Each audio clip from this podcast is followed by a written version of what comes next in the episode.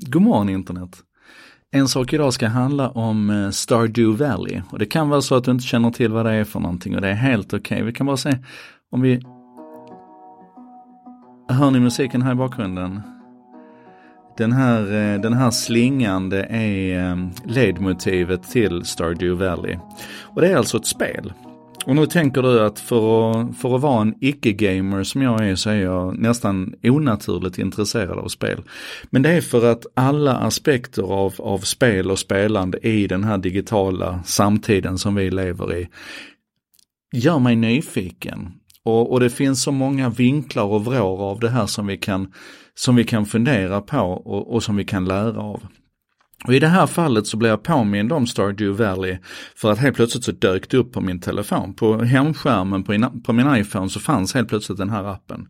Och jag fick tänka till lite grann så kom jag på att nej men vänta här nu, jag hade ju faktiskt förbeställt den här appen. Så att jag hade redan betalat för den innan den fanns och sen via mekanismer i App Store så helt plötsligt så den dagen den släpptes så dök den upp på min hemskärm. Och skälet då till att jag hade installerat eller förbeställt den här appen rättare sagt, det är egentligen inte att jag är så här vansinnigt intresserad av att låtsas vara en bonde. När jag var liten så var bondespelet ett av de mer populära Alga-spelen.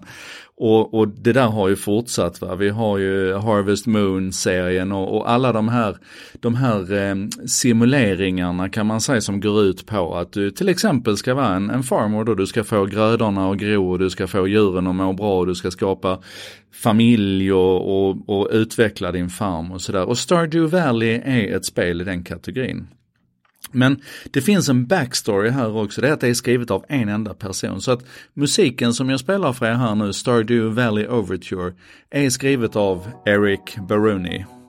Eh, all grafiken i spelet är gjort av Eric Baruni. Hela Hela spelidén är utvecklad av Eric Baruni. All eh, grafiken, all kodningen, allting, varenda pixel är skapat av Eric Baruni. Han har förvisso på, mot, mot slutet av utvecklingsfasen här så gick han ihop med en studio som har hjälpt honom med översättningar och portningar eller porteringar till, till andra plattformar och sådär. Men, men ska man titta på själva huvudarbetet så är det en enda kille som gör det här. Och det här spelet, innan det nu släpptes på, på iPhone så hade det redan sålt i 3,5 miljoner exemplar.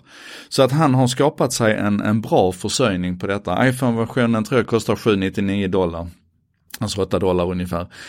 Um, och, och Alltså han, han är rätt tät idag, Eric Baruni, och han har förtjänat varenda krona. Men grejen är, den, alltså en av sakerna är ju då att han är en ensam utvecklare av det här, men det är också hans väg in till det här, för att han läste datavetenskap, han är en, en eh, han är universitetsutbildad nörd kan vi säga.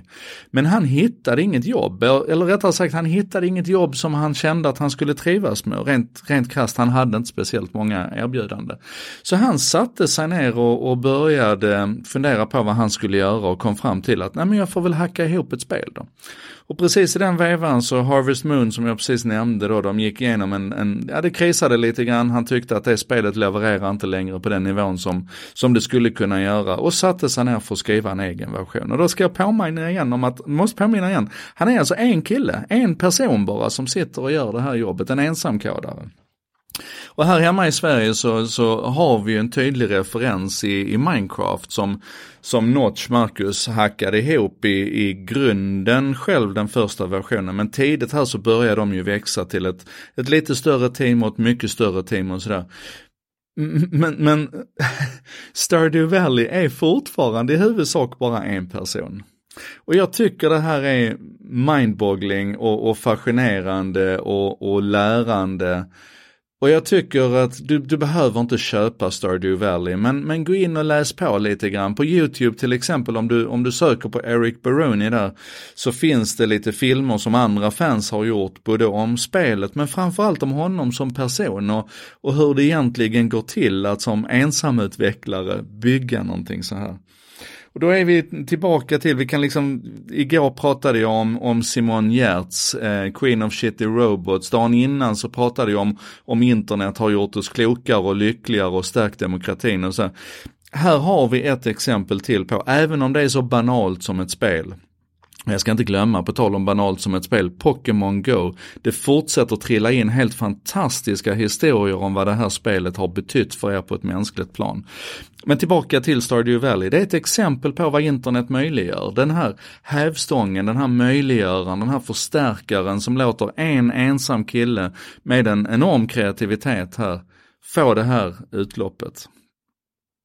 Ni måste kolla på detta, ni måste fundera på detta och ni måste komma fram till vad fan betyder detta för mig? Vad kan jag göra av det här? För att det här är det kraftfullaste redskap vi någonsin har haft för demokrati, för lycka, för klokskap och för spelutveckling.